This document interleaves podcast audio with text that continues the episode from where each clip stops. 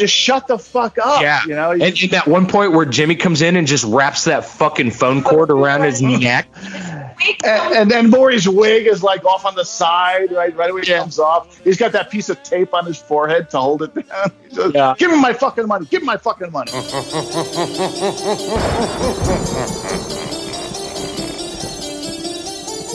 Good evening.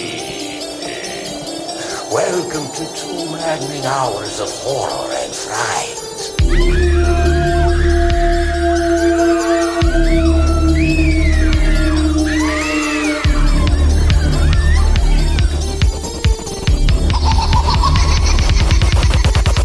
I'm funny how? I mean, funny like I'm a clown. I amuse you.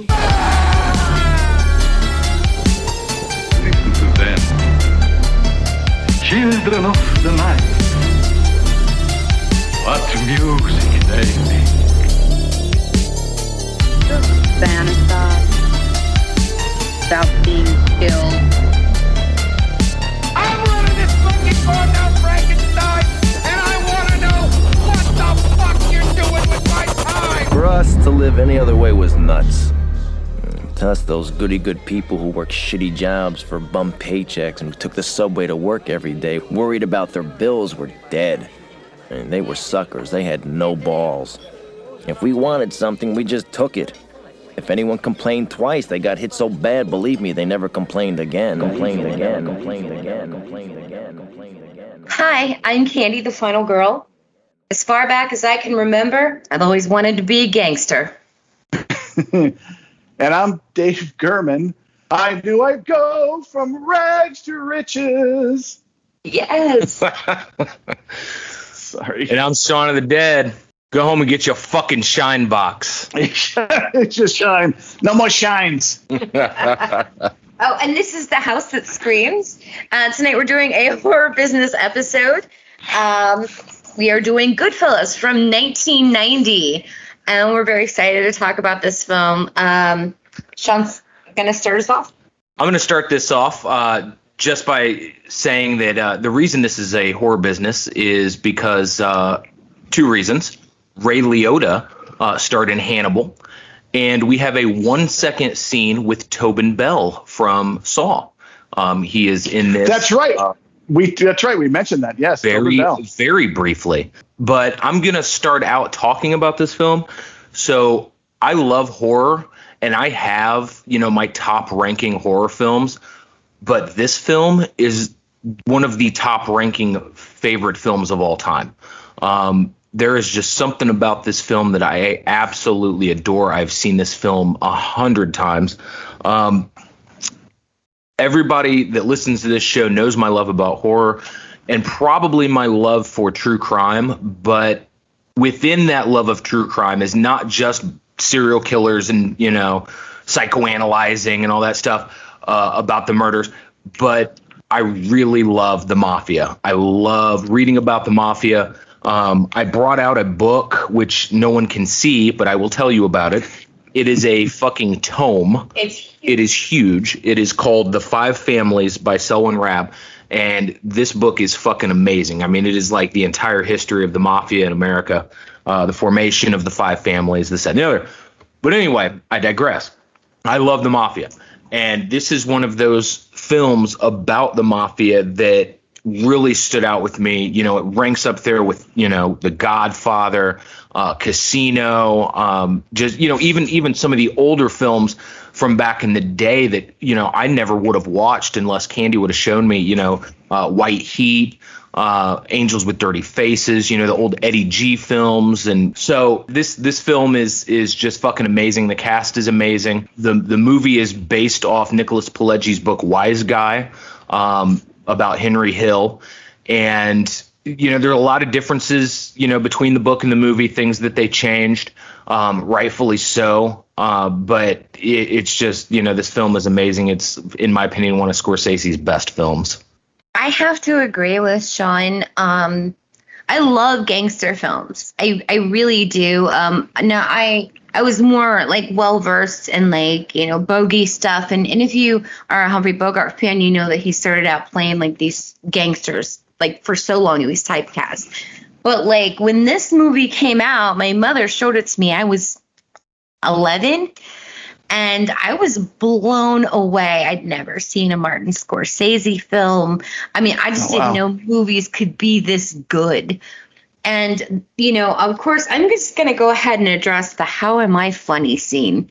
that scene makes me sweat. I'm so nervous and I and, and it, I know it's going to happen, but it's like you just you get nervous about it because and and the cool thing about it is it's very authentic feeling because Martin Scorsese you know, had heard this story from Joe Pesci, who I'll bring up briefly. Uh, this was nominated for six Academy Awards. Joe Pesci was the only one who won, and that was for Best Supporting Actor, and it was deserved. But okay, so Joe Pesci had told Martin Scorsese this story about when he was a waiter, and this mobster was saying like, you know, a very a very similar scene, like, "How am I funny? I'm here to amuse you," you know that the whole thing, and so you know, Martin Scorsese threw, you know, put they put it in, but he he had only talked to Ray Liotta and Joe Pesci. So the rest of the cast around them, all the reactions are authentic because they had no idea that, that this scene was gonna happen. And and when you go back and watch this movie, and I've seen it countless times, I could watch it countless more times than I will, even though it's three hours long, it doesn't feel three hours long. But yeah, that scene, if you watch it and you see that like oh my god these people have no idea that they're you know and everybody's nervous everybody's sweating like you know tommy it, it, it's it's okay it's it's it's cool you know he's just he's just breaking your balls you know it's, just- it's okay Right. But, like, they they don't know either. They don't know either. yeah, they have no idea, but they're staying in character. But like, what the fuck is going on? And, and it's just like such an iconic scene in- in a movie full of iconic scenes. And uh, yeah, like Scorsese. wh- What's really funny that I'd also like to point out before I hand this over to you, Dave, is that uh, right before this film, Scorsese said, "I don't want to do any more gangster movies." Look at his career. I'm sorry. I mean, this was 1990. But uh, one last little fact when uh, Nicholas Pileggi, who wrote uh, Wise Guy after talking to Henry Hill, and I'll talk about more about Henry Hill later, but um, I mean, like Martin Scorsese saw the galleys of this. That you know, the galleys are before you know the a book is bound, before it's completely edited.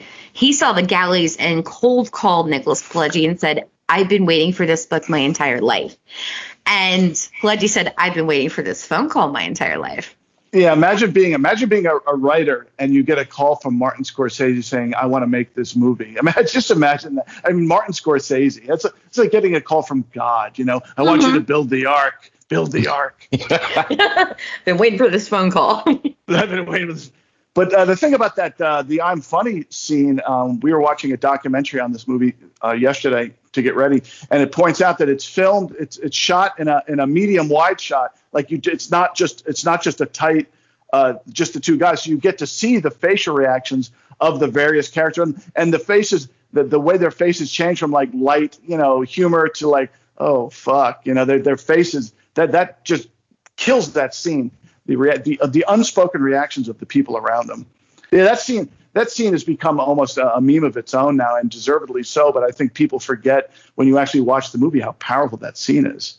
And you're and you're seeing uh, a little bit of character development there. It's like that they know that uh, Tommy is psychotic enough that this might be for real. Like they know that he's a, he's such a a, a trigger happy nutcase that this could he could really be pissed right now, and they're almost relieved when they all start laughing when uh, um, when Henry says, "Yeah, get the fuck out of here," and they all start laughing. Everyone else is like relieved, and then ten seconds later, fucking uh, Joe Pesci smacking the maitre d in the head with a bottle, you know, and they're so he's just it's, it's just that scene that scene shows what how psychotic he really is.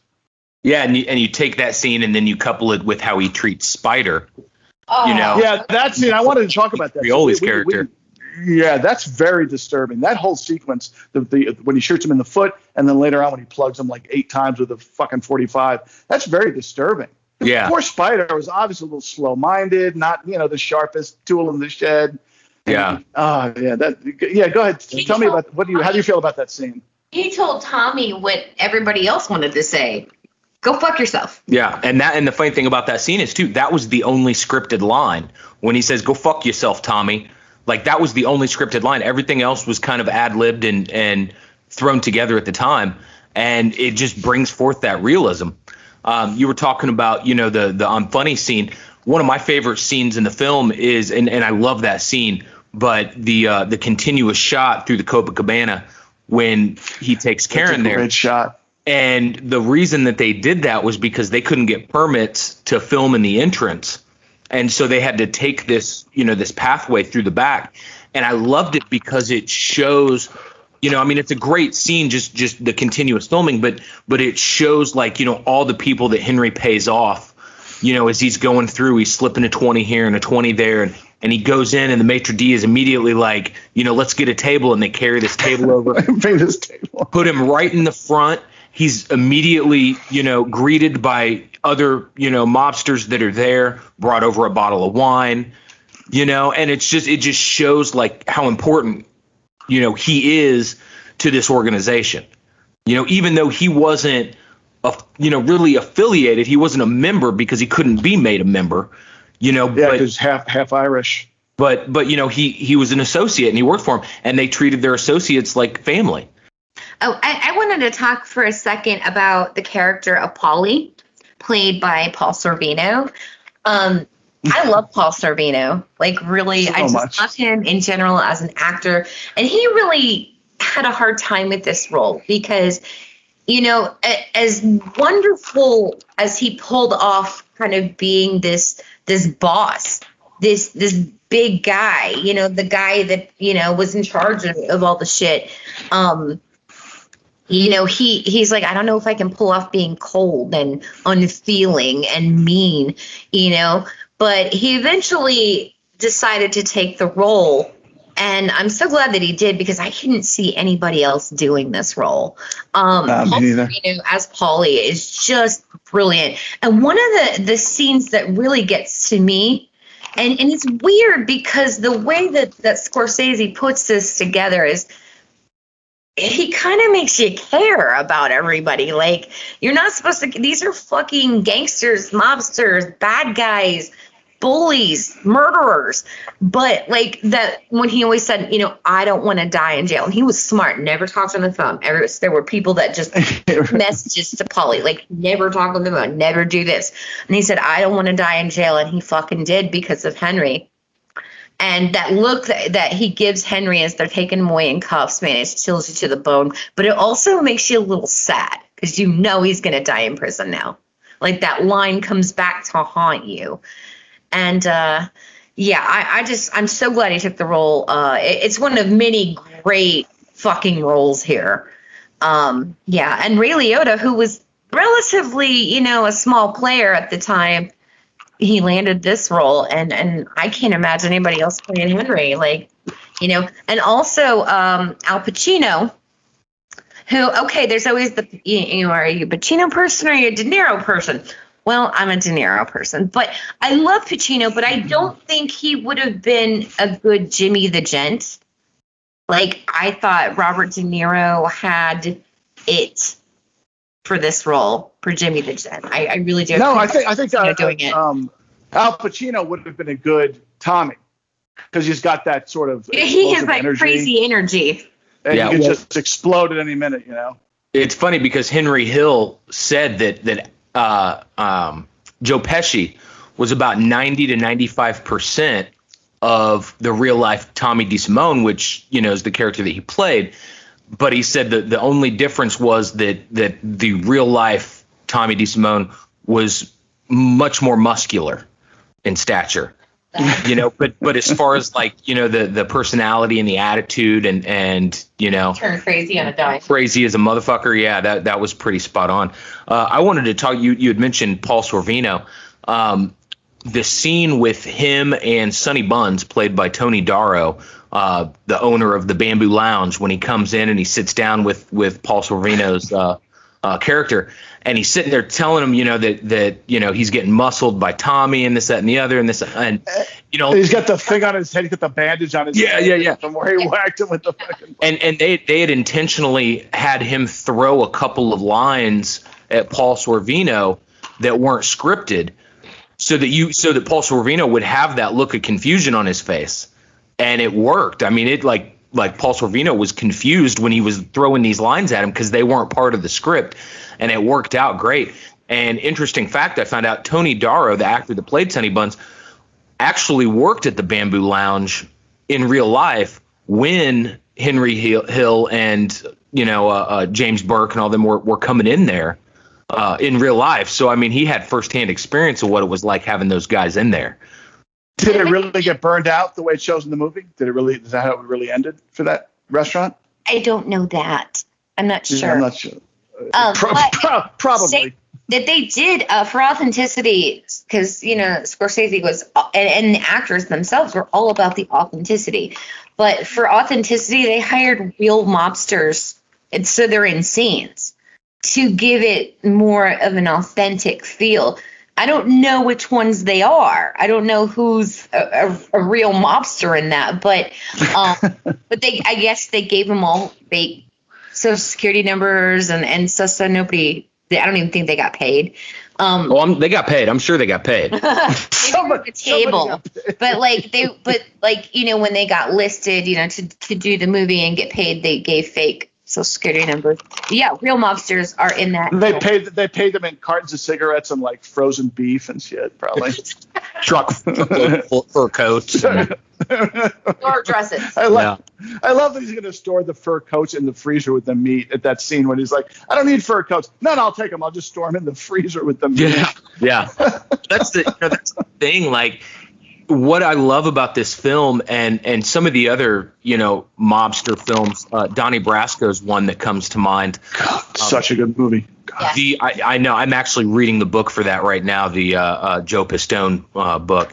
But what's interesting about it, and and what you see in a lot of these, is that mobsters like you have movies that glorify them and i think that this one does to a point and we talked about that in pulp fiction about glorifying crime and things like that.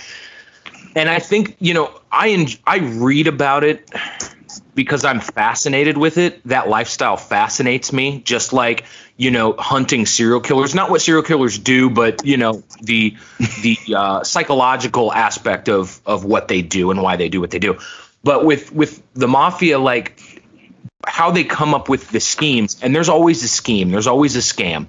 And movies like this and donnie brasco really cover like the ineptitude of a lot of like real life mobsters because real life mobsters are really dumb as fuck and they make a lot of stupid mistakes and and a lot of them Right, and a lot of them get caught, but they will find a scam in anything. And one of my favorite scenes in in Donnie Brasco, which he talks about a lot in the book, is when they take those fucking uh, the meters and they they steal the meters and they they bring them back to the bar and they're hitting them with a hammer to bust them out. Just to, for, for for piles of dimes. right, like anything to make a buck. Those guys anything. And those guys Joe Pistone talks about in his book, like those guys could have wads of hundred dollar bills in their pocket, but they're complaining that someone stiffed them, you know, a twenty dollar bill, you know, because it's they never have enough, and they will find any Yeah, that's a good. any means of of making money, and so like, you know, with this whole thing and and you know leading up to the the Lufthansa heist, like that was the biggest fucking thing in you know in the history of the mob at that point. Like that was huge, a six million dollar take overnight. Like that was massive, and time at that time, at that time, it was huge. I mean, And, it's and still still unsolved, right? yeah, still unsolved. I mean, they just just I think the last thing I read about it was I think back in 2014 there was a guy that was finally acquitted because he had been he had been brought in and charged with being a part of it and they finally they, they could didn't have enough evidence and they ended up acquitting him but yeah i mean to this day it's still an open case Because because everyone involved has been is been hanging in the back of a meat truck for you know three days. Right. That's why For it's unsolved. No one's talking. yeah Yeah, no one's talking. yeah and a lot of the bodies have never been found Yeah. which you know it's the Mm. mob who's surprised Tommy's Tommy DeSimone's body was never found. Uh, um, the scene um, when that when um, he takes um, Lorraine Bracco's character Karen right uh, to the Copa, and that scene where they're like going through, like you mentioned, going through the back way, the the back door, and through the kitchen, and and and Henry is like, "Hey, knows everybody. That's like we're seeing from her point of view. We're being swept along uh, by her. That's her eyes. Like, wow, this is really impressive. You know, he know, does this all the time, and it's such a great scene. But the scene that uh, for um, Lorraine Bracco for me is the scene where she shows up at the cab stand after their second date when he stands her up, and she her her her um, demeanor shifts from being absolutely enraged to like a little bit coquettish and like, oh, you know. That's some good acting. I was really impressed with her acting in that scene. The way she can shift that and make it believable that I'm really pissed at you for standing me up. And then she's like, "Oh, it's going to cost you, Hill." She's like flirting with him almost by the end of that scene. Such a great scene. I love that all the other guys sitting there are like, "Oh, oh," you know, they're all Yeah. just like, Like she's busting your balls. right, right. And this chick just pulls up and starts screaming at him. That's a great scene, and I love that. That shows her a- her acting chops too. Another, I mean, just everyone in this movie is at the top of their game. Yeah, she's phenomenal. I, I, this scene where you know that you know she's really finally sort of in love is when you know the guy that she knows kind of like groped her and, and threw her out Yeah, the car. what was- and then he comes over and it's just like this fluid, brutal shot of you know him taking out his gun and pistol whipping the fuck out of that guy. Just I mean it's fluid. It just goes straight over and he's just like bam, bam, bam, bam, and I mean, it's just like brutal. You're just like Oh, I can't look And away. hit- he hits him. He hits him like three or four more times than would be necessary, and then he gives him the one to grow on at the end. Bam! One to grow on, motherfucker. It's like, Yeah, and oh. And then he takes the gun and he gives it to her and he says, hide this. And then you get her narration and she's like, most of my girlfriends, if you know, their boyfriend came over and, and told them to hide a gun, they'd break up with them. But it kind of Yeah. turned me on. She, And she was a little bit into just it. Their their relationship is just so rocky and fucked up and you know, and of course he's screwing around and that that's real. Um, but I want to talk about Henry Hill for just a second. I I don't know if you've read the book Wise Guy. Anybody who hasn't read it, I, I highly recommend it. Nicholas Pileggi. Um, but uh, Henry Hill, um, Martin Scorsese really glorified a lot of things. Uh, Henry Hill was actually way lower uh, ranking guy. I mean, he was more of like a hanger on. Uh, he wasn't really as powerful as they kind of show him in the film, and he was a fucking loser. Um, I mean, just really like when okay, like see at the end, um, that real uh, you know attorney general that that's a real guy um, playing himself, putting him in the witness protection program. And then, well, he's a bronchial. We don't want to go anywhere cold. And they're like, this is the fucking witness protection program. Do you want to die or do you want to bitch? But um, but they just had um, Karen has stayed stayed uh, together for a really long time. They finally got divorced. I mean, clearly they were heading that way anyway. Once they hit witness protection, you know, um, the Henry's exploits weren't, you know, flying by her anymore because they weren't living, you know, in this luxurious thing. And she was kind of a mess herself. And there's also a book, and I really wish I'd looked up the title previous to this, um, written by their children. On the movie, um, it's shown as two girls. They actually had a boy and a girl, and uh, it's written by them. They live under assumed names. They're embarrassed because Henry Hill, they threw him out of witness protection after 10 years because he kept getting arrested. And, and they kept having to move him because he would give away his location because he was so fame hungry and he wanted money and he was trying still to do schemes. And you know a lot of times they were living you know these, these the kids talked about they were living in just like you know like a hovel you know because their both parents were on drugs and it was a fucking mess. So yeah um henry hill was actually a really big fucking loser and as you can see um you know like it's just like oh yeah you never tell you never rat on your friends and keep your mouth shut well he could never fucking keep his mouth shut he never could And he didn't have a problem ratting on his friends. clearly to save his own Yeah, well, ass Right, to save your own ass. You know, but that makes us all. What would we all do to save our own asses, right? Yeah. Well, and that's you know, and that brings up for me, Candy and I were talking about this uh, before we started this uh, this call.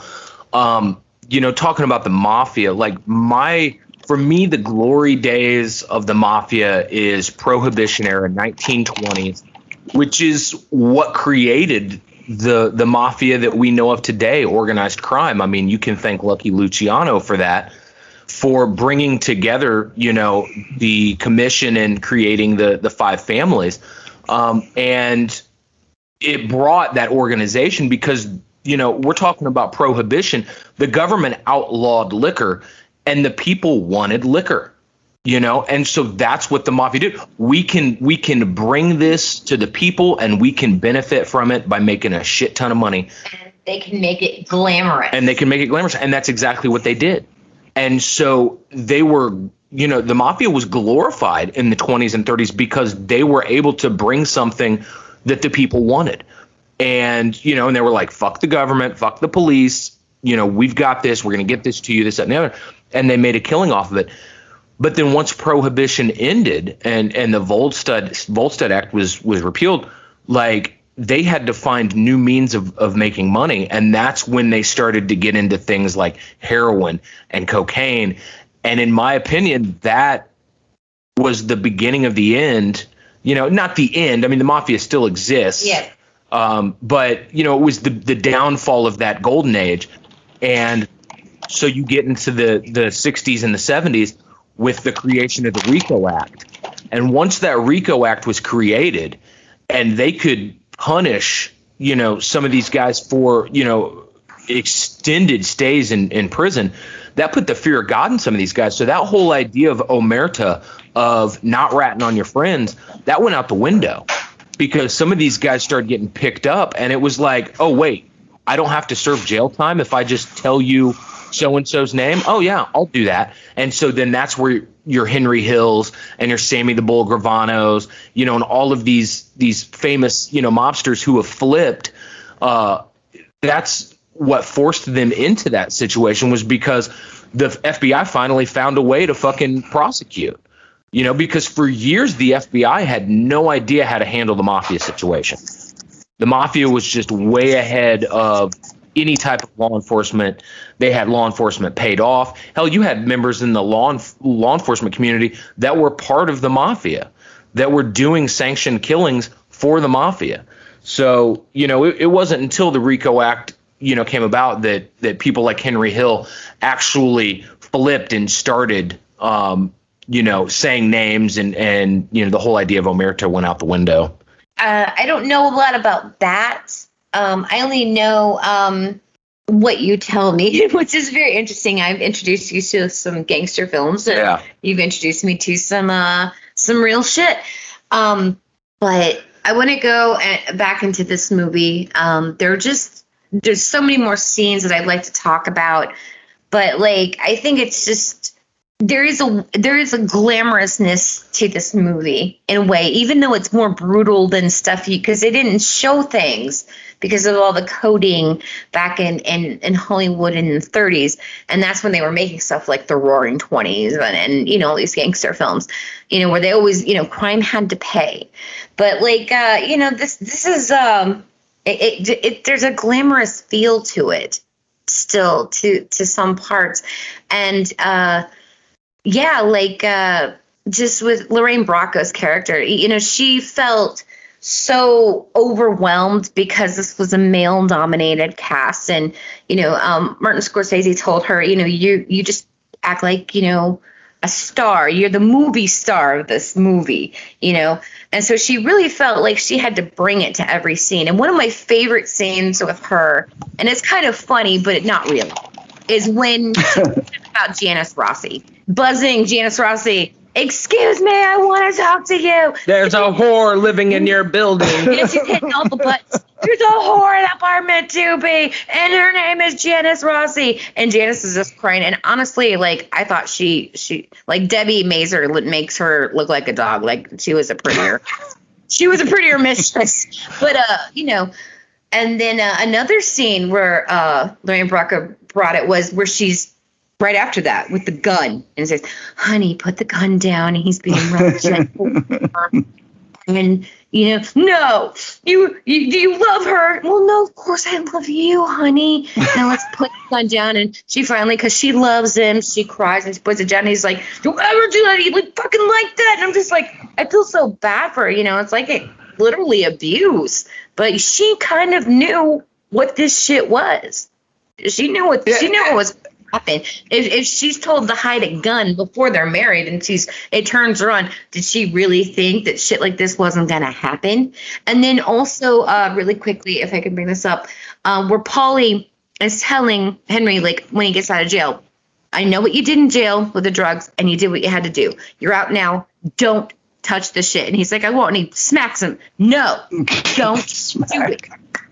Yeah. And then uh, for my final little scene that I want to talk about um, is when um, Paulie has to turn his back on him. I actually like want to cry, you know, because Ray Liotta's crying, and it's just like a sad moment because like his whole life he just wanted to be part of Paulie crew, and he was, and he fucked it up, and he fucked everything up, and he's crying, you know. And it was a little bit of father and a little bit of father and son there too. yeah, because his own father was just beating the shit out of him, and you know. Beat the shit out of him. I love uh, I love um, that scene with Lorraine Bracco hold the gun to him because how does that scene end? It ends with her screaming, "I'm sorry."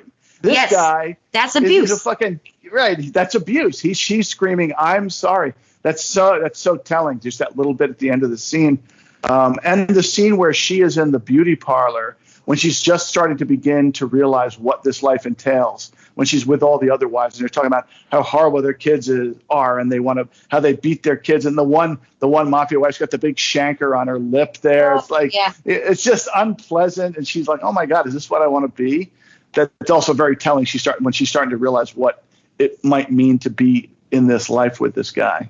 Yeah, I was. I that's when she first started talking about Larry Bracco. Like that's the the scene that I thought about because she's starting to get an inside view of what this lifestyle is like and what all these women deal with and the way they dress and how shitty their makeup is.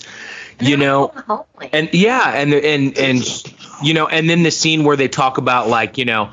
Friday nights are for the wives, Saturday nights are for the girlfriends, you know. and- Yeah, You know, yeah, and, and, you, and you know the wives know it. They just don't say anything because yeah.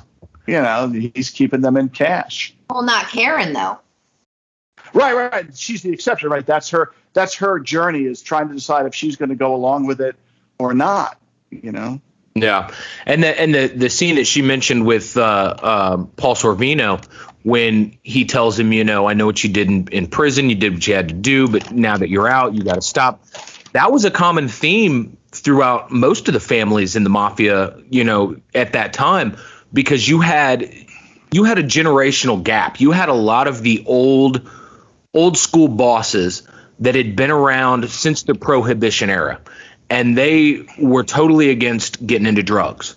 And then you had the new generation of, of guys uh, the younger john gotti type guys that they saw the drugs as a moneymaker and they were. The you know drugs were a fucking moneymaker. And it, and it was an easy moneymaker. And so you had you know a lot of the bosses and underbosses that were saying absolutely not we're not getting involved in that. And you had a lot of the, the younger guys the captains and the soldiers that were secretly doing that shit knowing that if their bosses found out they were going to get whacked. You know they were going to get fucking concrete shoes and thrown in the fucking east river like They were liability. but they did it anyway because they were making money because at the end of the day that's all that fucking mattered to these guys was money you know and and so they did what they did. And so then you get things like like uh, in the gambino family paul castellano was ardently against drugs. John gotti was all about selling drugs. So he had paul castellano whacked outside of sparks steakhouse and bam john gotti becomes the dapper don you know? And it was all because he was making so much money on drugs and he knew he he saw that as the future of the mafia But it was really been going on for so long. Think about like Lucky Luciano, uh, Al Capone. They were all fucking. oh yeah they they all they all had their Once- hands in once it Alcohol was legal again. They're like um heroin. So like heroin, you know, I remember in the nineties, it's like oh the new drug. It's like there were like jazz musicians doing heroin in the twenties. Like I don't know. Oh, yeah. Well, I, I think all of them probably. yeah, yeah. Yeah, and I mean, and they all had their hands in, you know, everything. Look at look at Meyer Meyer Lansky and and Bugsy Siegel. they're the reason Las Vegas is what it is today. Yeah. You know, they went out to Las Vegas and created, you know, what started with the Flamingo and and all of these other casinos. Those a lot of those casinos were mob controlled for a long fucking time. Good friends of Frank Sinatra, also mob controlled. Frank Sinatra was like he was connected. No, he was bossed around by the mob. He was affiliated, but he wasn't anybody important. They bossed him around. Yeah. But I digress because you're getting me off topic. Sorry, I get I No, no, we- go for it, baby. we start talking about the mob and I, I just i can talk about all kinds of stuff but but the one interesting thing about this film uh, that does tie to, to the rest of the mob families is that all of the mob families actually had a hand in the the lufthansa heist and they were all getting paid off with the money that that came out so the gambinos the bonanno family the genovese family the lucchese family they all had a hand in this so they were all getting paid off And Hill was part of the Lucchese family. yeah, yeah. He worked for the for for Paul. Uh, well, he was Paul Cicero in the film, but he was really Paul Vario in, in real life. But uh, but yeah, they worked for the for the Lucchese's. But you know, they still. I mean, they a lot of those families. You know, that's why they call it organized crime because a lot of those families work together. You couldn't do something in another person's territory without getting permission from the commission. You know, the all the bosses uh, that got together. So that leads me to, and I'm sorry if I'm infringing on you, Dave. Just give me one sec. That that leads to the scene where Tommy finally gets it, because to you know, um, Billy Batts, that whole scene, get your fucking shine box, you know. I love that scene. Oh my Everyone god, loves that scene. great scene. Um, but yeah, um, he, they kill a fucking made man. which that's how the movie fucking starts. Yeah, You know, I- and you don't really realize it. Right. like to talk about just really quickly a scene that I love to talk about, and this ties back to horror. That that very opening scene where they're in the car, something they hear like a, a bump, you don't know what the fuck it is the first time you see this movie, and they go back, unlock the trunk. There he is. He oh shit, he's still alive. And Tommy has that fucking knife they took from his mom's house. And when That- he when Pesci stabs, it is one of the most frightening things I've ever seen. And I watch horror movies for fun, but that the way he stabbed is like, uh, uh, uh, like it's it's very reminiscent of Candyman. Well, it's, again, it's giving you an, a very early uh, insight into Tommy's character. The fact that because then Jimmy pulls out a, a, gun and shoots the guy, like which would have any normal person would have done. We want to get this guy dead. Let's just shoot him. But no, Tommy's got this comically long butcher's knife. I don't know if they even make butcher's knives that long. I think it was like 14 inches long. I'm and he sure do. him. And he's like, "Die, you fuck." Any normal person would have just shot him, but Tommy has to stab him with this But knife. just that that's the way so brutal. and the way that, uh, that Billy Batts twitches with each knife stab, he does this little kind of his body kind of twitches. It's very, it's awful, and it's like that's the very beginning of the movie. You're like, okay, we're in. I'm in. And then yeah, and then goes back to my quote as far back as I can remember. Always wanted to be a gangster. Right, Like- which, which which is what which is uh, Scorsese's brilliance is he shows you this brutality, and then he takes you to this innocent kid who is has these you know uh, childhood fantasies of being a gangster, and so you've seen the reality of it, and you see this kid wanting to get into it, and you're like you want to like almost grab and say no, this is what you want to show him, this is what it's going to lead you to, but you know you can't because you're an outside observer. That that's Scorsese's brilliance. The late great Frank Vincent. That guy has been in so many fucking mob movies. Yeah. And you know, one of my one of my favorite I've got two favorite mob shows, The Sopranos and Boardwalk Empire. Boardwalk Empire being about the prohibition, which right up my alley. But the fucking Sopranos, like there are so many actors in this film that are in the Sopranos. Like it blows my mind. Like, you know, Spider, Michael Michael Imperioli. Um, yeah.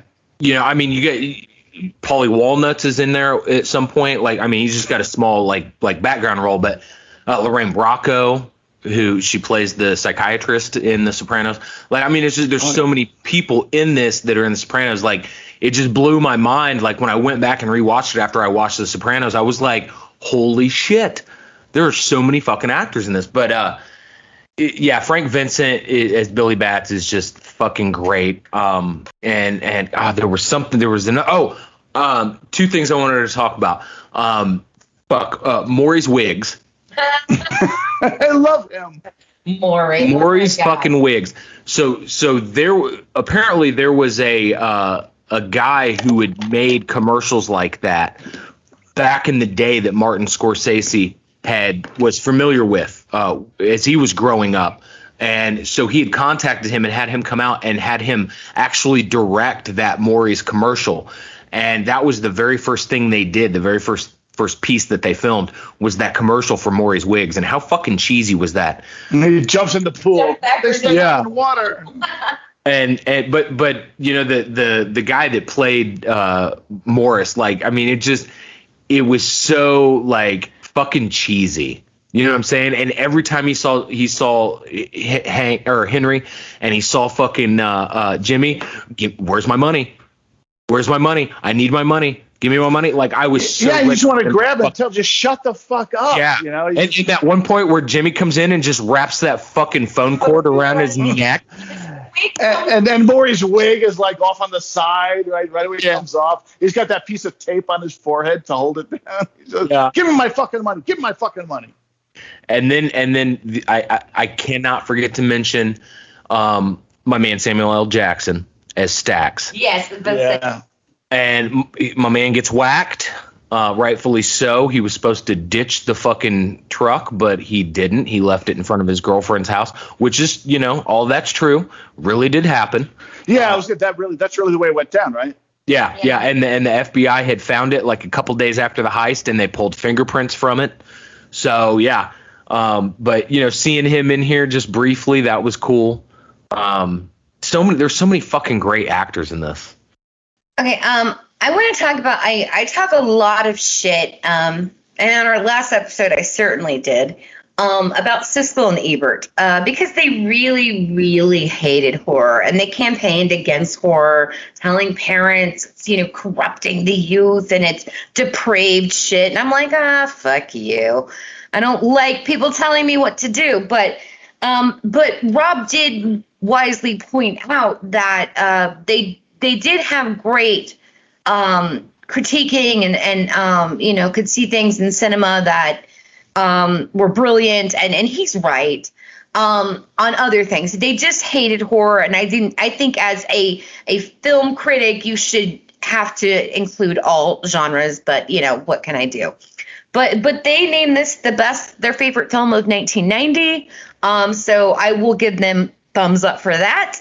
Um, I just I don't like how they hate horror, but whatever. This is a fucking brilliant film, and, and anybody who doesn't think it's brilliant, what the fuck is wrong with you? Like me, it's not like I condone this kind of stuff. I don't condone the shit that goes down in horror movies, but it's a fucking movie, and if you don't like it, don't watch it.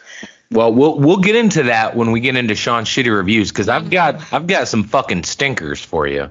Well, another another great scene is uh, after they uh, they get Billy Batts in the trunk and they they go to uh, Joe Pesci's mom's house uh, or Tommy's mom's house, and you know played by Scorsese's mom, and he intentionally didn't tell her that you know Joe Pesci's character had killed someone. He basically told her like they're just coming over for breakfast. And so she really had no idea what they were talking about in the scene. And um, when when they talk when he talks about like he needs a knife uh, and then uh, uh, Robert De Niro's character says, you know, something about the hoof being caught in the, the grill. He calls it a paw. He says the paw. Yeah, yeah, that was all ad lib. That was all ad lib. None of that was scripted, and you know, and it just adds to the authenticity. It adds to that, you know, like like his Scorsese's mom's not an actress, you know, but he put her in here because he wanted her to be a part of one of his films. He films. basically told her like that your son's coming home, you haven't seen him in a while, you're gonna make him and his friends some food, and you're gonna show you the painting. and that and that painting that painting is actually a painting from uh, Nicholas Pileggi's mom, uh, the Oh, author, really? nice guy. And uh, and then you also get to see Martin Scorsese's father is also in this. Um, in the prison scene when they're in there cooking uh, cooking that big meal, he's the guy that's making the sauce Oh wow. and and he is also uh, one of the two guys that leads uh, Tommy in when he gets whacked. Uh, he is the guy that does not pull the trigger. With the cane, the guy with the Yeah. cane. Yeah, Oh yeah. That, oh wow, I didn't know that. That's interesting. Yeah, yeah, and you know, and that's that's the beauty about when we cover these films and we start digging into the trivia. You find all this interesting shit about the film that you know the the behind the scenes stuff that you didn't necessarily know about, and I love that shit. I love reading about that stuff. Yeah, and this was um I don't read about this type of stuff too much, but my mom likes to read. She has very similar taste to Sean in reading. And um so I had read Wiseguy. And uh, you know, I, I've read a couple of things, and uh, so I was familiar um, with Henry Hill and this whole story. And God, at that point, that motherfucker was just everywhere, like, like he was a superstar. And I'm like, dude, people could still kill you. He didn't care. Yeah. He didn't care. He was a dumb ass. Let me tell you, this dude, and he was trashy. And what they don't show you in that witness protection program scene, it's in the book, is two of his mistresses wanted to come with him. that'd be boy, that'd be uh, really uncomfortable. Yeah, Yeah, yeah, yeah. Uh, well, the, I wanted to say just one thing about this movie that uh, occurred to us while we were watching it is the food. All the scenes with the, so many scenes with Italian cooking, like we are talking about with uh, Scorsese's mom. She says, "Let me just make you something to eat," and then they, they pan back, and it's like it's like 14 dishes on the kitchen table, and then all the scenes with the sausage and peppers and onions and the marinara. Oh my God, this movie makes Paulie me so cutting hungry the garlic with a razor. and and that's you know the town I grew up in was mostly most of my friends were Italian kids, and so I would eat over a lot. And that's the food. It's just this just uh, unending uh, uh, amounts of pasta and marinara sauce with sausage and peppers Yes. and onions. And God, I, I, I need some.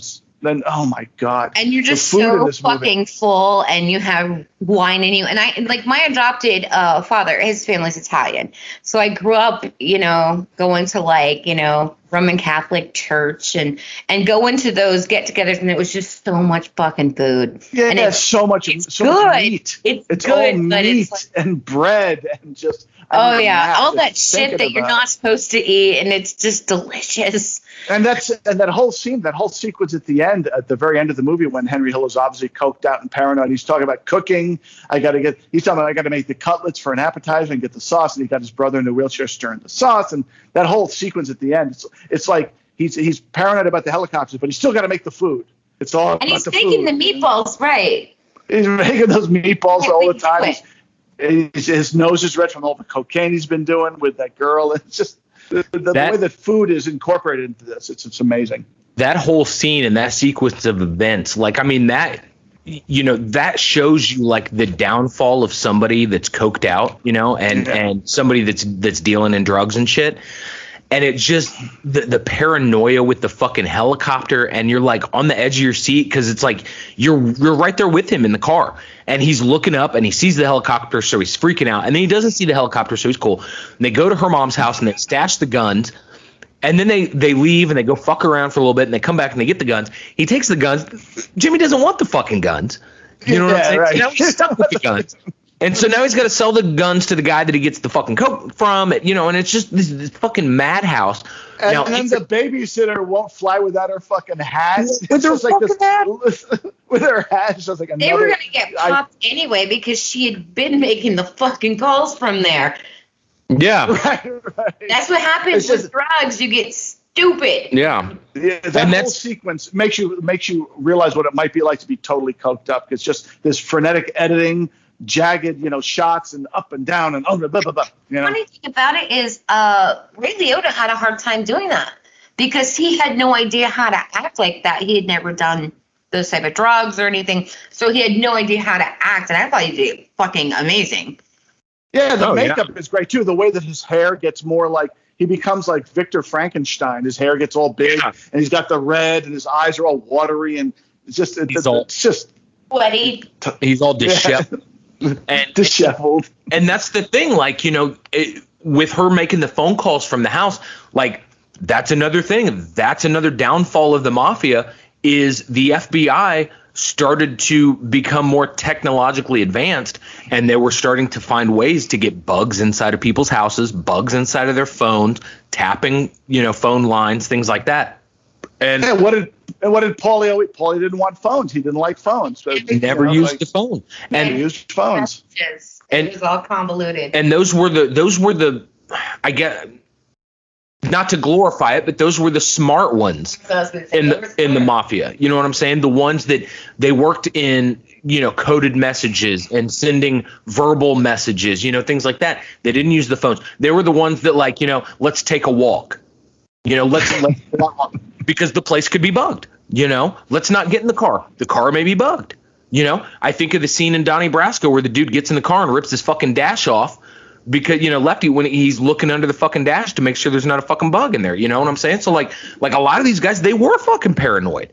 You know, and rightfully so because They're they right. a lot of uh, car bombing. yeah, a lot of car bombings. And you know, which Casino, one of the best Yeah, that bombings opening. ever. Yeah. And another Another Scorsese film. and that was another book written by Nicholas Pileggi. And it And was another Joe Pesci, you know, Joe a tour de force Oh my god, yeah.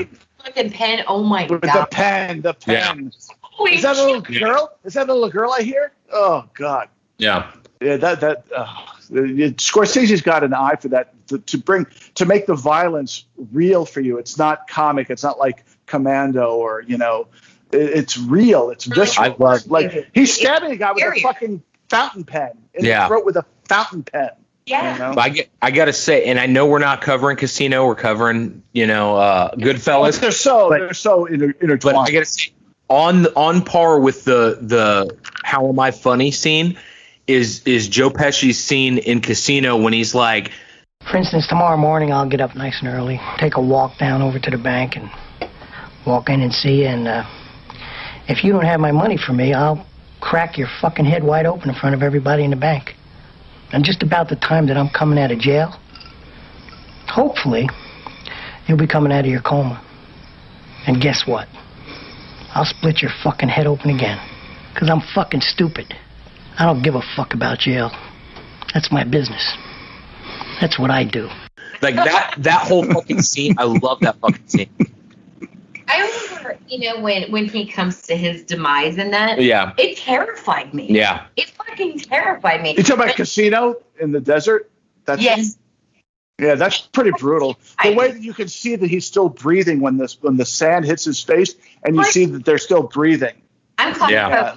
Yeah, about it's like, So like, Yeah. but it oh was a haunting scene. But you know, Casino it, always talked about when you talk about Goodfellas, so it's kind of natural for it to come up. And, I, and I'm sitting here telling you these, these scenes that terrify me. And we talk about gore films, we talk about exploitation films, we talk about horror films. And how many times have you heard me say I was scared? You don't really Right. ever hear me say it, but Yeah. I'm telling you, I was fucking scared at parts of this movie. I was fucking scared at parts of Casino. Yeah, there's there's a lot of scenes that that get you to the edge of your seat.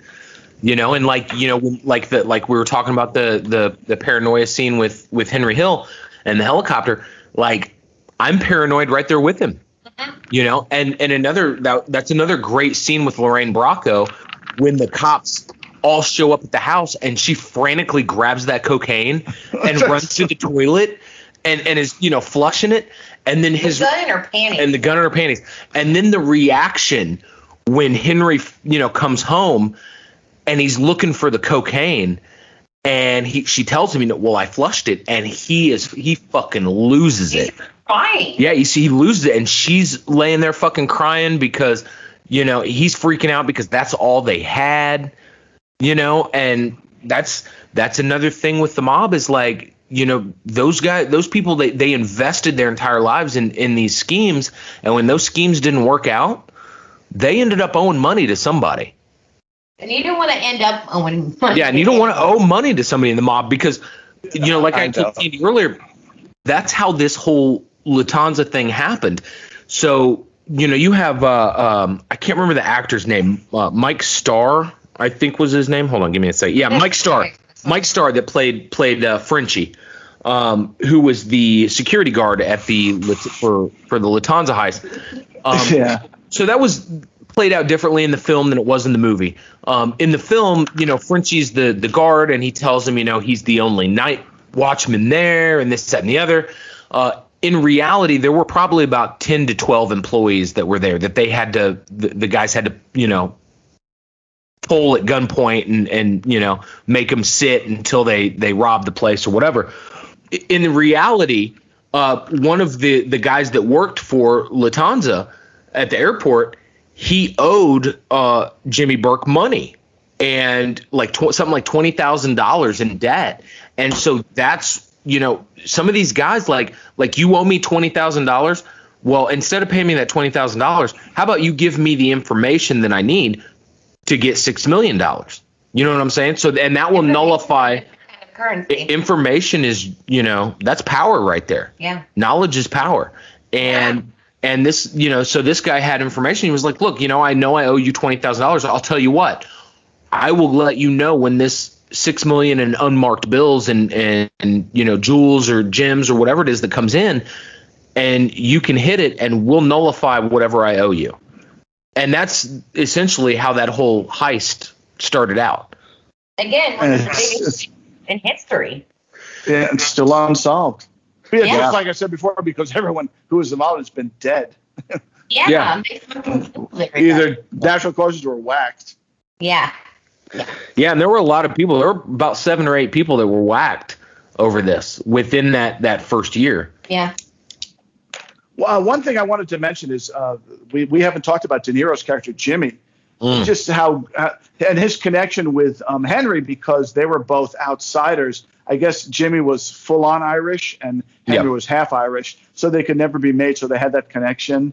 But just how smooth uh, Jimmy is. He's like when he when Jimmy you first see him, he's got he's wearing that like sharkskin suit and the beautiful tie, and he's handing twenties to everybody. And uh, something that uh, uh, Crystal mentioned to me that I didn't notice is that his his watch and his pinky ring always match whatever suit he's wearing in every scene. He's a stylish fucking guy, right? He's the and gem. it, Yeah. yeah, he's Jimmy. Did I just love his character, and that's De Niro. Who I mean, it's such a cliche to say, "Oh, De Niro, he's great and everything," but fucking De Niro is great in everything. He really is.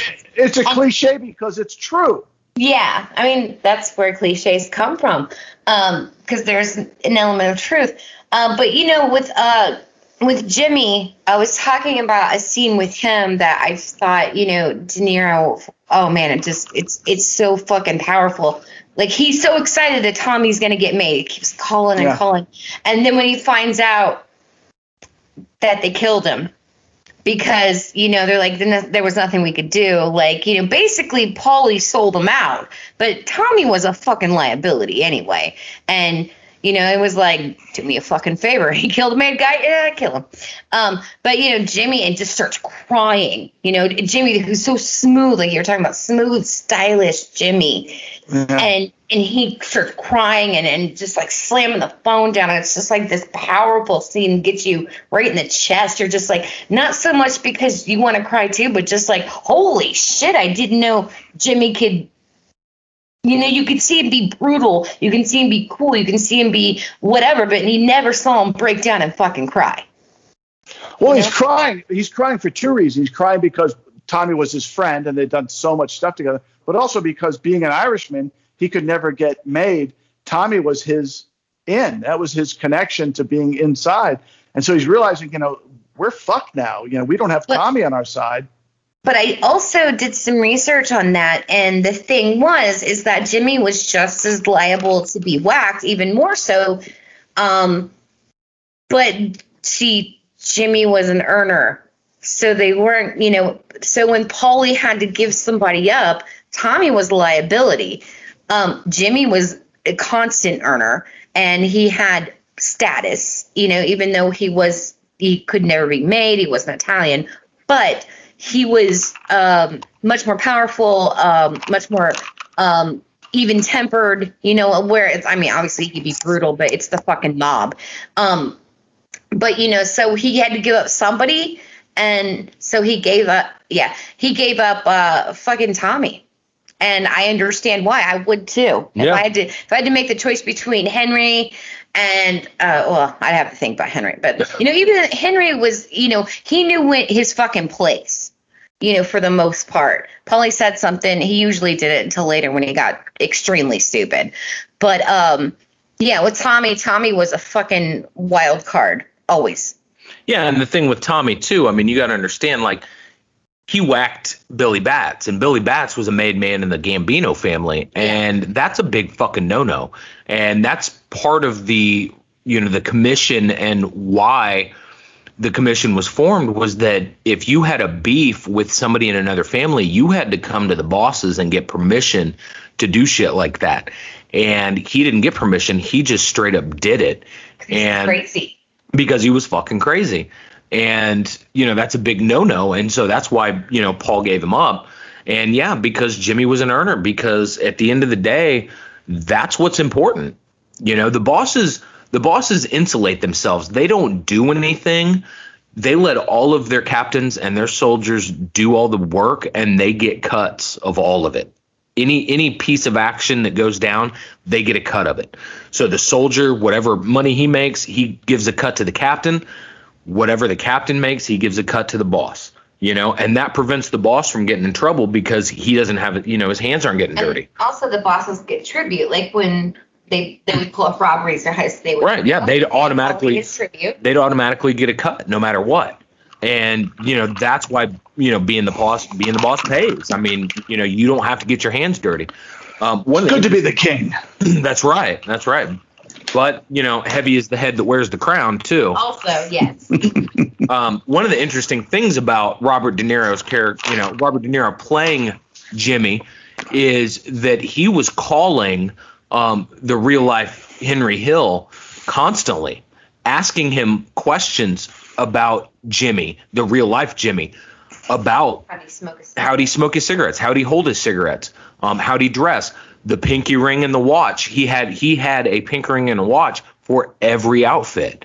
You know, I mean, he wanted to nail that character To the ketchup part. to the ketchup part. How did he get the He ketchup out? does the, you know, he does the rolling. and that to me that is the testament of a great fucking actor. Like i'm going to portray this person.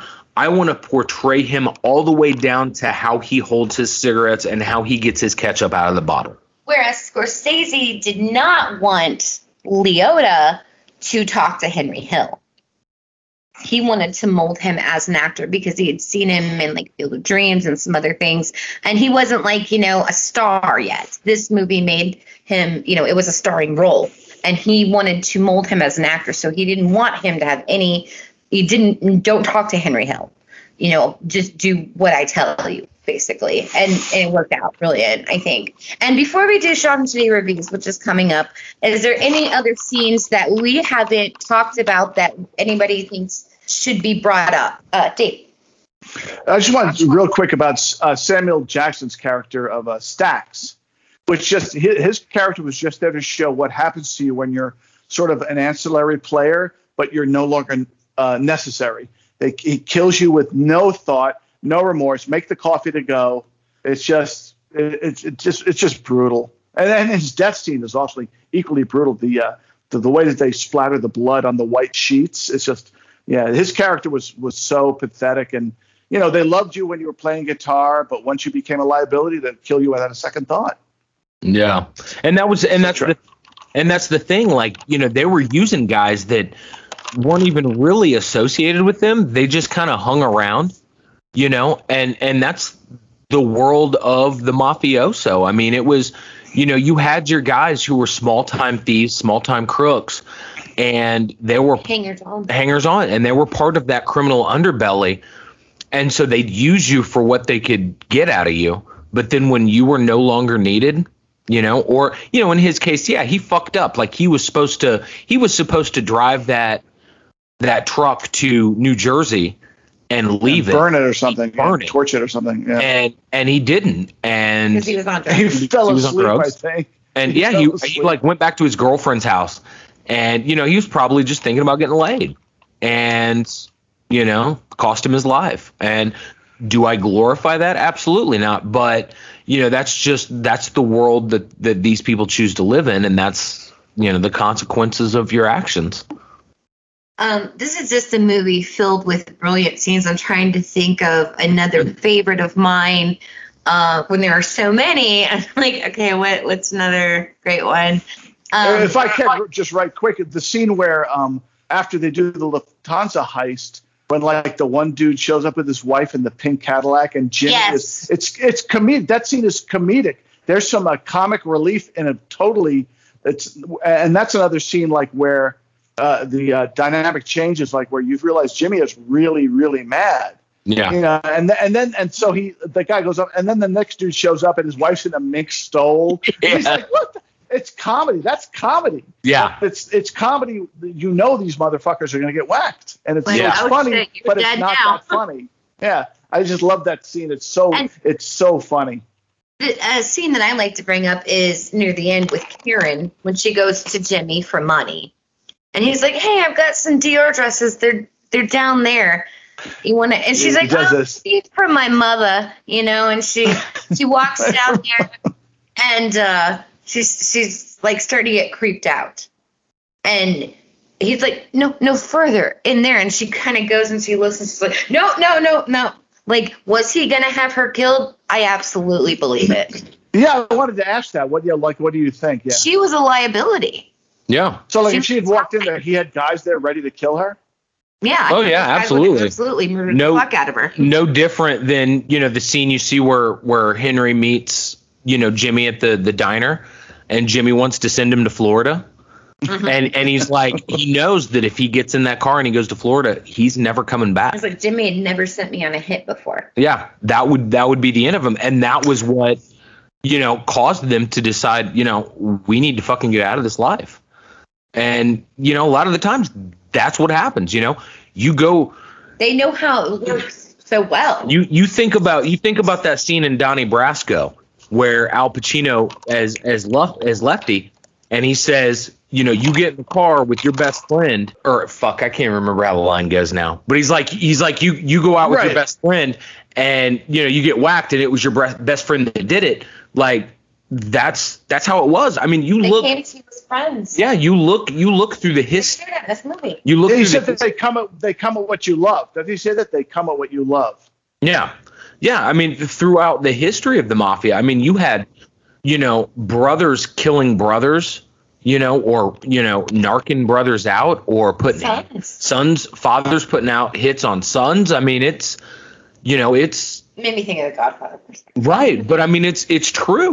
That's all. I was just telling Candy one of you know I was watching this. There's a documentary on Netflix uh, about the mafia, and Michael Franzese, who you know was huge in the in the 80s and the 90s in the mafia. I mean, he was making billions off of uh, uh, gas station. You know, he was they were they were he was funneling taxes from gas stations and oil companies and shit, and making a killing and you know and that's one of the that's one of the things that uh, he was brilliant and he ended up getting out of the mob he found god in in prison and he's moved to california and he is he is religious and but he talks openly about his life in the mafia I guess he thinks God will protect him. and his bro- his brother uh flipped and their own father put a hit out on on his brother's life and so that was kind of what caused him to like leave the mafia and like go straight because he was like fuck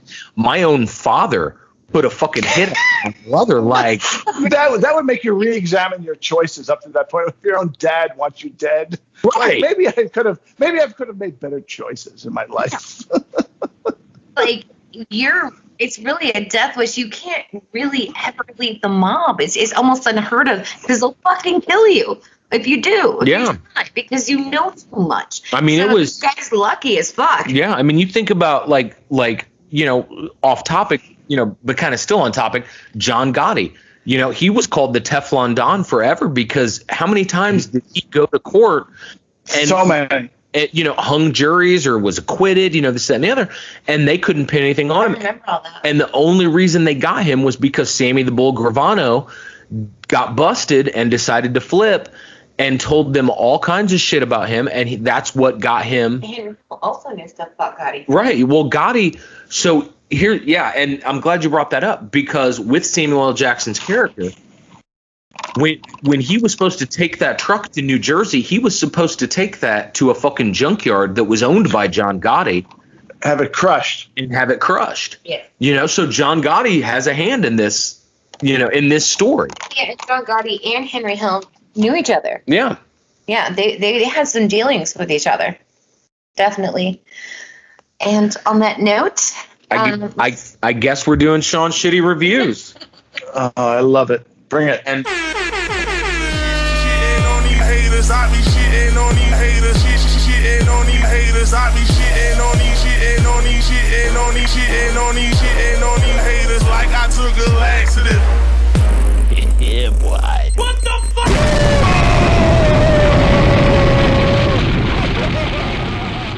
There were, I'll tell you what, there were a lot of shitty reviews for this.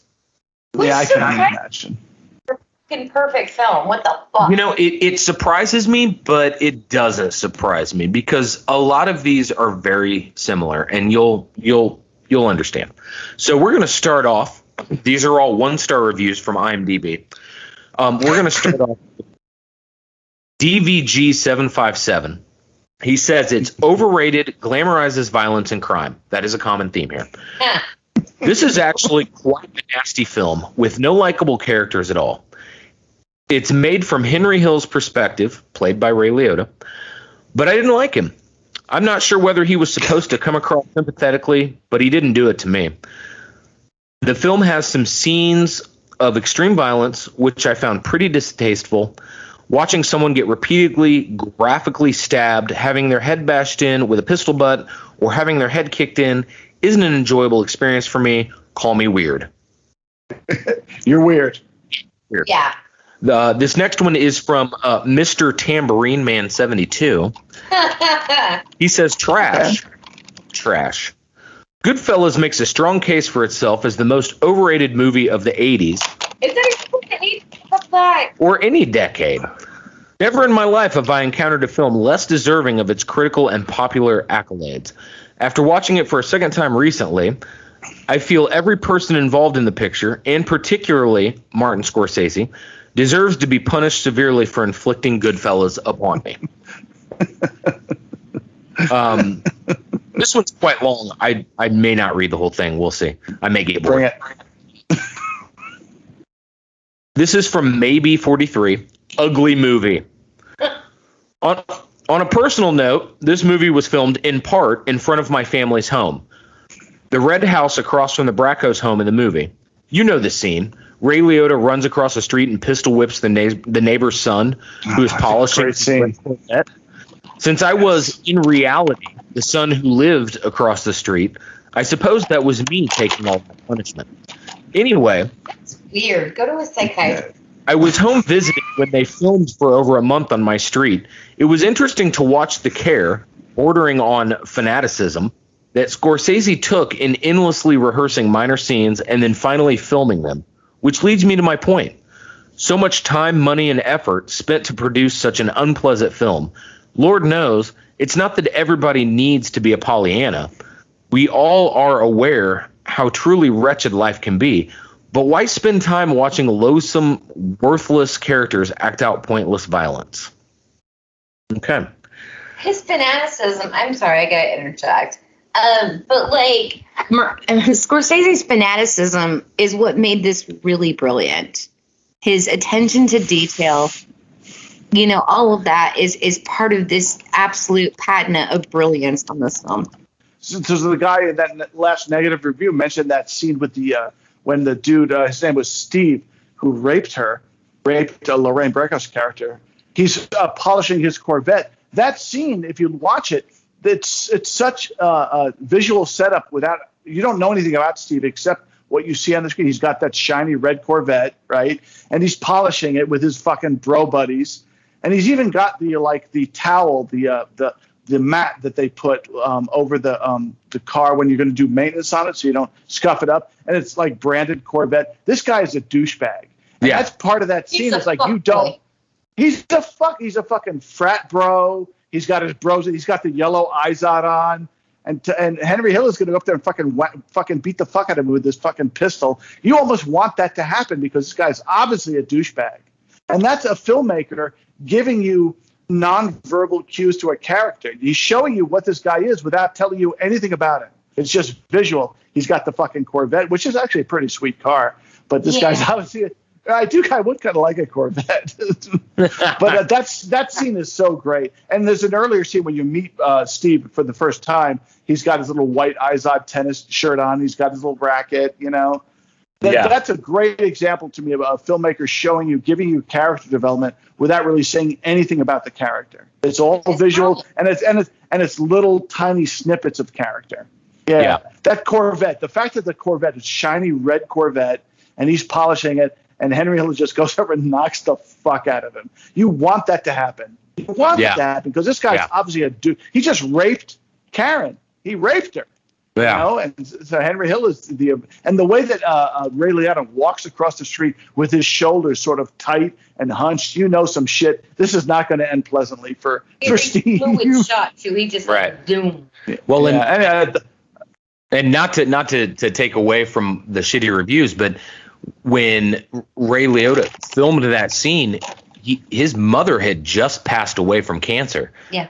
And so he took out all of his anger and aggression in that scene, and so that It's really obvious. it's really obvious. Like that look on his face when he's pummeling this guy with that fucking butt of that gun, like that's real. Like he's really fucking angry. Mm-hmm. I love that he just beat him like eight times, and then he says to him, "You know, if you ever touch her again, I'll fuck you." And then he gives him that one to grow on. Boom, one Yeah. to grow on, motherfucker. Yeah. Just, oh boy, love that scene so much because that motherfucker had it coming. He did. He did. All right, so I'm gonna run through the rest of these kind of kind of quick. Uh, this next one's from Cal Kaler, uh, most grossly overrated movie ever, um, by one of the most overrated directors ever.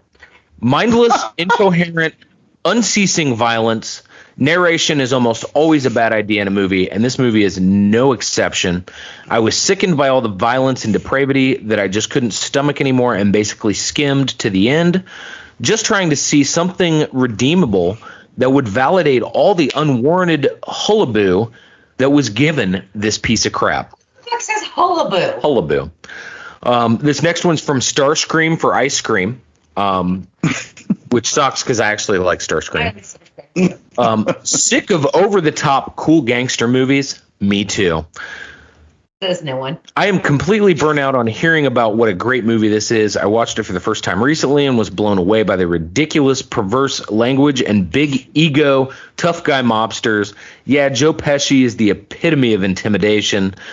This movie ranks right up there, floating around at the top of the toilet bowl with Scarface, and this morning's and this morning's used breakfast burrito. Um, Did say turd? my favorite part was when stupid little Joe Pesci gets murdered, as the end was undoubtedly near. Untouchables was better, so was Space Jam. Whatever Goodfellas, what, whatever Goodfellas people, your favorite movie of time belongs in the garbage. I'm sorry, Space Jam?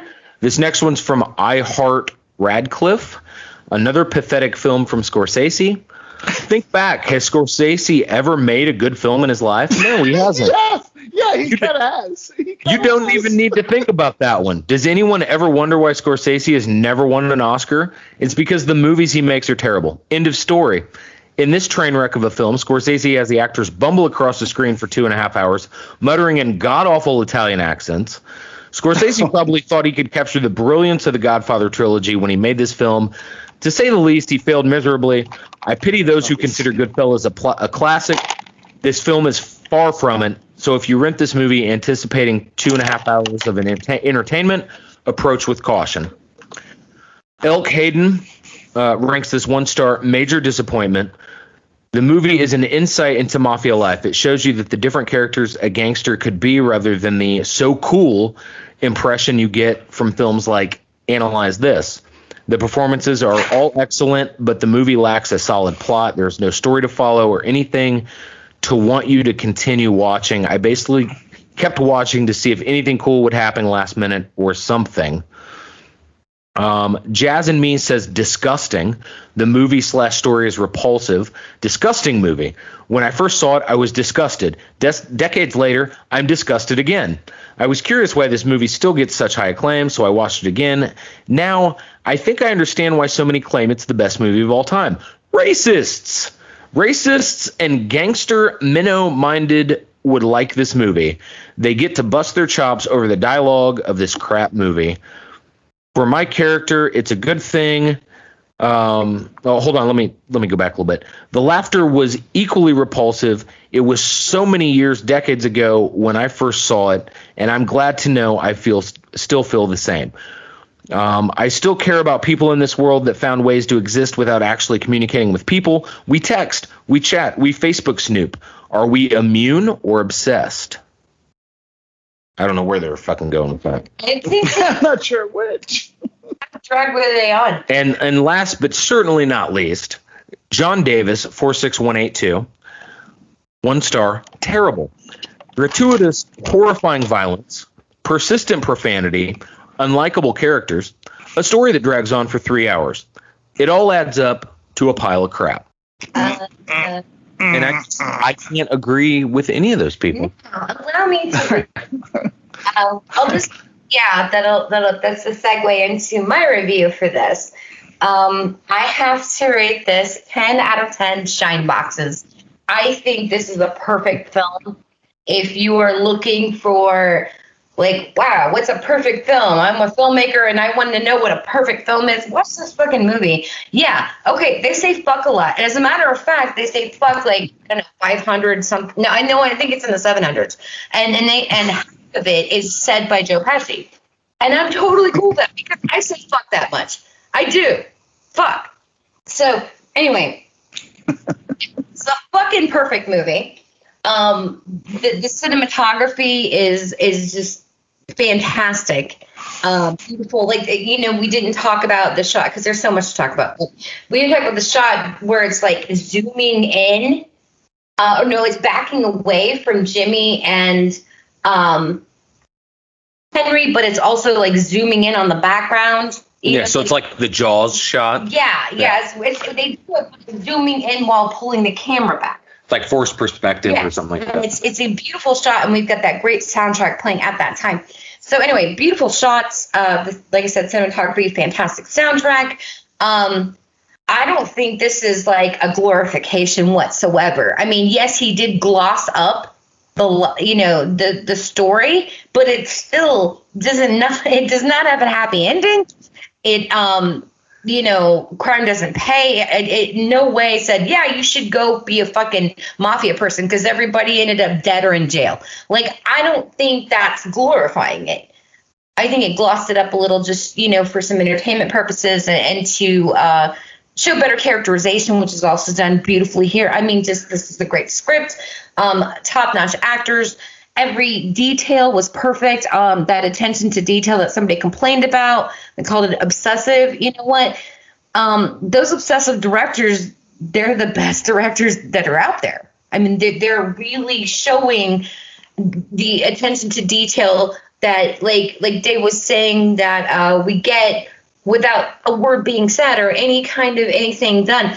And also about when they talk about the narration, I love that freeze frame narration moments. We only get a couple of them, and they're brilliantly done. They're used wisely, and it gives it more of like um, you know that that feel that kind of takes you out of it for a minute that you're being told this story you know um and and so like okay yeah i'm in i'm, I'm in the moment wait you just pull me back out and then you put me right back in and i like it and um yeah so yeah like i said genuinely um some scenes in here that that do terrify me that do give me chills whereas i can watch you know horror movies it doesn't bother me um so uh yeah i just yeah everyone's brilliant uh I really wish, you know, this did make a star out of Ray Liotta. He just didn't do a lot. Um, you know, not too much after this. Uh, I mean, he wasn't Hannibal and stuff like that, but nothing that ever equaled this. Um, yeah, and uh, yeah, I just I, I think this is a perfect film. I've seen a million times and I never get tired of it. So yeah, 10 out of 10 Shia boxes. And I'm going to jump in. I'm going to give this 10 out of 10 thinly sliced garlic. Just absolutely love this film. Um, this is, you know, like I said, one of the all time favorites for me. Um, the casting for this was phenomenal. The soundtrack was great. The cinematography was great. Everything about this film is just fucking great. Um, and it just, it it doesn't for me it doesn't glorify the violence but it it shows like this is the life of somebody growing up in New York in the 50s and this the mob was huge. The mob was huge in that era. And there was nothing that the mob didn't have their fucking grimy hands on. You know they were in the garment district the taxi service they were in the fucking you know i mean they were running cement. Cement. Cement. They were running everything. And you know if you didn't want to be a 9 to 5 schlub you were you were working for somebody in the mob. You were you were connected somehow. And those they were the money makers back then. They you knew somebody who was in the mob because of the way they dressed and the way they walked and the way they talked and you wanted to be that person. They were the icons for those you know those young kids growing up in New York at that time period.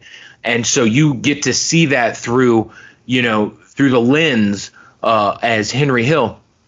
And you know it's a lot different than you know the real Henry Hill. He was a piece of shit you know and he he did a lot of things. Once this movie came out he started telling everybody hey i'm henry hill. And the feds were like you know what? You're out. We're not protecting you anymore. Yeah you're on your own. Um, but you know i think all in all this this film is it's a, just a great fucking film. It's it's a great vignette into the life and times of people that were connected to the mob you know and you see all these movies about you know people that were made men in the mafia but this is a film about somebody who was not a part of the mafia but was able to operate alongside them you know and i just think that you know the whole cast did a fucking tremendous job. Scorsese did a great fucking job. He went on to make more fucking mob movies um, The Departed and Irishman, and you know, just some phenomenal casino, some phenomenal fucking films, and just absolutely ten out of ten for me. Thinly sliced garlic. Uh, I'm going to give this 10 out of 10. Shockingly, 10 out of 10 comically large butcher knives. Because I'm sorry, but that knife he grabs from his mom, that motherfucking knife, it looked like it looked like a rapier. That thing was like 14 inches long. I just love that. Like Michael I Myers love how. I, I, the thing about this movie for me, part of it is that I grew up. I, I did my first 21 years in Bergenfield, New Jersey, which is about 10 miles from New York City. So a lot of the way that these people talk is how I heard people talk growing up. The, the accents, going to the diners, that was a big deal for me growing up. We would go to these 24-hour diners. You could get anything you want any time of the day. Loved going to a diner. They, they, they don't call them diners down here, but um, this and everybody knew that like the mob was involved. You saw a cement truck, the big um, you know rotating cement trucks, you knew that was probably in the mob. Uh, it, and it was just part of growing up. You knew it existed. Not that in, in my life that it ever became part of it, but you just knew it was there out there. So I, I just love how this movie brings me back home a little bit, especially the way they talk. When I hear, when I watch this movie, I swear to Christ, for like a day and a half, I talk. I start talking like these guys. I start getting my Jersey vibe back. Hey, you know, you know, and I, and I, and I like that. It feels good, you know, because I've been out of there for a while. But uh, this is, I mean, Scorsese. He's a great filmmaker, uh, and it's again, it's a cliche because it's true. He he has made so many masterpieces, and this is just one of them. You can't you can't say enough about it. It's it's it's ten out of ten all day long. I'll watch. This is one of those movies where if you stumble across it on like cable when you're like channel surfing, you stop and you you're that's the rest of your day. I'm going to watch this movie now. I'm done. Yes. I'm going to watch Yes. this movie. Yeah, and I love it. I love it so much. It, it, it's funny. It's brutal. It, it's interesting. Yeah, it's it's just a real masterpiece, and I don't I don't like to throw that word around too much. I mean, because you sound right, because you sound like you sound like you're like fawning over this. But no, this movie deserves the fawning. I'll fawn over this movie all day. Yeah. it deserves it. Well, and you, and it's funny too because you say you grew up in Jersey. Fucking Jersey, man. That's the Cavalcante family was there, and that's what The Sopranos were based on. Right, they were they were in Englewood uh, Englewood Cliffs, right? That's where they Yep. were in. His house Yep. was in Englewood Cliffs. I went to school in Englewood Cliffs for a year, um, so I'm from right there. So now again, not that I'm claiming that I'm part of this world, but just I know the way I've heard, the way their their accents and the way they talk, the way they inflect. It brings back such memories. Yeah, I just only wish uh, Mac and Rob could have been here because they're from that part of the world too. I would have loved to hear their takes on this. Yeah, yeah, absolutely. Yeah. uh, Well, I mean, who knows? Ah, Nico too. I'm sorry, Nico too. Yeah. Yeah, and who knows what the future holds for, you know, there's a lot of movies out there that we could discuss the horror business and I'm sure I could find a tie to Casino or Donnie Brasco somewhere. I mean, Johnny Depp. I'm, I'm in. Johnny Depp. Johnny Depp is the type. Johnny of Donnie Depp for Donnie Brasco. Um, I'd much rather do Casino. No. Whatever. But, you know, the- yeah, the, with the pen. It's just that scene with the fountain pen. Oh God. Yeah, Is that that's- a little girl? Do I hear? He's like, do I hear a little girl crying? Oh God. we suck That's at such a it. tough. Ugh. Oh. We have a Midwestern accent. I spent my I wonder how Joe Pesci. I wonder how Joe Pesci feels that an, as an actor that that's what he's known for. The guy who like the psychotic who stabbed the guy with the fountain pen in the the, guy bar. who keeps winning Oscars. Uh, I think Yeah. he feels great. Yeah, I he's probably he's probably okay with it. I I love him and my cousin Vinny too. yeah, he got an Oscar. Yeah. Yeah. I like that movie. I love my cousin Vinny because I can talk about that with my mother, and she's seen it and she loves it. And it's yeah, Yeah. because my mom's never seen Film. Goodfellas. I can guarantee you. But yeah, I love Joe Pesci in like fucking everything. So it's well, even Home Alone, even though I don't like Home Alone, but Yeah. Oh yeah. He's great. Um, No, but I'm just saying, like he's fucking Joe Pesci. You know? Yeah. He's Joe Pesci. He's Joe Pesci. Forget you, just, you just want him to grab Macaulay Culkin and be like, "Who the fuck are you?" You, you, do I make you laugh? Am I a clown? I'm funny how. Um, so one more for the perfect score list. Glad to hear it because I would have been disappointed with anything else. Um, let's talk about what we've got coming up on the show. Um, we will be talking um, about Scream actually in a couple of days. I know a lot of people are like, why is it season four and you haven't talked about Scream? Well, we're fucking doing Scream, okay? We're doing Scream. We've And been uh, busy. there's uh, Ghouls Night Out uh, coming up, but for Jakob's Wife, that's uh, Erica and I uh, doing that. Uh, we will be talking about A Quiet Place, The Conjuring. Um, we have uh, another horror business, and I know it's pretty soon, uh, but it's for my birthday. My birthday's this month, so we are going to be talking about SLC Punk. The tie there is Matthew Lillard. Uh, it's one of my favorite movies of all time, and people are like, "Why are they talking about this?" Well, you'll hear. It's going to be great. uh, so, and then uh, The Exorcist. So, but there's more. Um, I guess we'll go ahead and move into plugs. Uh, I wanted to do a couple of shout outs to some other podcasts. We need to do that more often. We usually shout out the same ones, but uh, there, you know, other people shout us out all the time, and I want to return the favor. I would like to shout out Sledgehammer Horror. We um, had Ken and Ashley from that on here recently. Um, that episode will be out already when you hear this. Uh, they did our Halloween 2018 episode. They will be back for more. Um, I would also like to shout out Ghoul Friends, uh, which is uh, Lucy and Lindsay, friends of the show. You've heard them.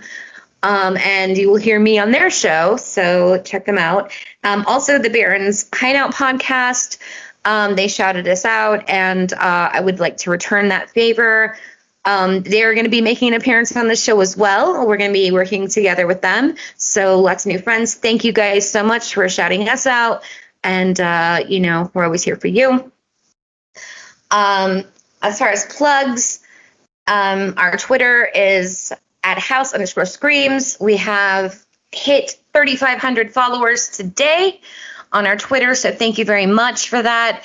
What's interesting is, um, we don't get a lot of response on Twitter, but like people like will just retweet us and like our stuff, but like nobody ever like talks much on there. That's okay because I spend most of my time on Instagram. So um, the Instagram is Candy the Final Girl. So just to keep it short and sweet, uh, also shout out uh, Final Girl Cosmetics US. We have we are going to. I'm sorry, I forgot about this. Um, we're going to be featured in the October box of the Imperf. Um, I do have a link to that in my link tree, which I'm about to tell you about. But Eric and I also have a new lipstick, and um, the slasher palette has arrived. It's not in the shop yet, but hopefully by the time you hear this, it will be. Um, the slasher palette is uh, so far our masterpiece. Uh, but yeah, links to that. Also, in my link tree. So that's linktr.ee slash candy the final girl. And I'm Shaun of the Dead. You can find me on Twitter and Instagram at Shaun of the Dead. Um, shout out to Erica, Nico, Rob, and Mac, who could not be with us tonight. Thank you for sharing that. I'm so sorry. Um, we love you guys and you. miss you, and we wish you well, and can't wait to get you back on to discuss again. Uh, I'm going to shout out um, Robin Mack uh, for Action Drunkies, uh, an action podcast. Check them out. They both also have their individual podcast. Uh, Rob is doing Wrath of Stath um, about the Throat Punch King, uh, Jason Statham. And uh, uh, Mac also has uh, All Star Animes, which is going to be coming out soon. Um, Nico, you can find El Jefe de Horror, Still for the boss, on Instagram. And Erica is at My Horrific Life on Instagram and My Horrific, God, I can't talk, MyHorrificLife.com. Um, and uh, also shout out to all of our lovely fans uh, that check us out and um, all of the podcasts that Candy mentioned. And um, for Rob, I will say uh, shout out to Mikey Eight Hands at Atkins Undisputed and Lindsay at Schlock and Awe because those are the only two I can remember. Larry. Oh, and Larry. Yeah, we shouted. Yeah. Oh, is it me now? Okay. Uh, I'm not gonna. Yeah, uh, just um, I'm uh, Erica, Mac, Nico, and Rob. It, it's not. The, it's like a. It's like a meal without all the spices. You know. It's like. Yeah. It is. It's like they. I mean, this has been great, but without them, I mean, I need Erica's bookishness. I love the fact that she has read every book ever written, and She's she just, you know, and and and Mac. Uh, I just I, I could go on, but uh, I missed them all. And uh, seek them all out wherever you can find them. Um, the only place you can ever find me is on uh, Facebook posting Mystery Science Theater quotes because that's what I do. That's the Um, life right there. That's my that's my life. And yeah, it's That's just a, my, a- that's me. IRL. I'm so happy to be here. This is the best part of my week. And uh, thank you all for letting me be here. It's a great movie, great uh, company. Love it so much. David, I don't know if I told you this, but all the way back when we did our, our Mystery Science Theater and horror uh, episode, That was great. you did Devil Doll, and I had I, I had never watched Devil Doll until and you had mentioned a couple of quotes from it, and they fucking cracked me up. So I went, I'd watched it, and I absolutely love that fucking episode. Oh, I love that. that episode. makes me so happy. All I remember that Constantly showing me, like, him. bou- I just remember he like bouncing up and down like a little kid, going, "Oh my god, oh my god, oh my god!" Like 'cause Yeah. I love it. Well, you knew I had to do some MST3K, and I'm going to find another way. I think we're going to do a volume two. Yeah. Yeah, we're representing, but I think we'll do your a, tattoo, your tattoo, fucking rocks. Let me just say that. It's very you- expensive. yeah, they, they're not cheap, but they're that one right there is fucking There's- worth it. Two sessions worth, each three hours. But um, I think we're going to do a volume two of horror and MST3K. There's a plenty of material. I think it would be really. Uh, all I remember from the first one is me just like talking real fast and making no sense. I'm just like, like, like, Really, like a that one as well you because I was like, ooh, ooh, ooh, yeah, yeah, yeah, I can't wait. I, I loved it, and, I, and hopefully we'll do it again. It'd be great. Yeah. yeah, I'm going to plan that. So, uh, awesome. you so much for being here. Um, and Yes, thank you, thank you all. Yes. yeah, and um, Thanks, Crystal, for the moral Yeah. support. well, yeah, but No, that's what no, Crystal, say hi. I was like, hey, Wave thanks, hi. Crystal. She said, "Wait." Uh, and Thank you all. I know. I love you. I love you. guys. I love you. Good night, everybody. See you guys.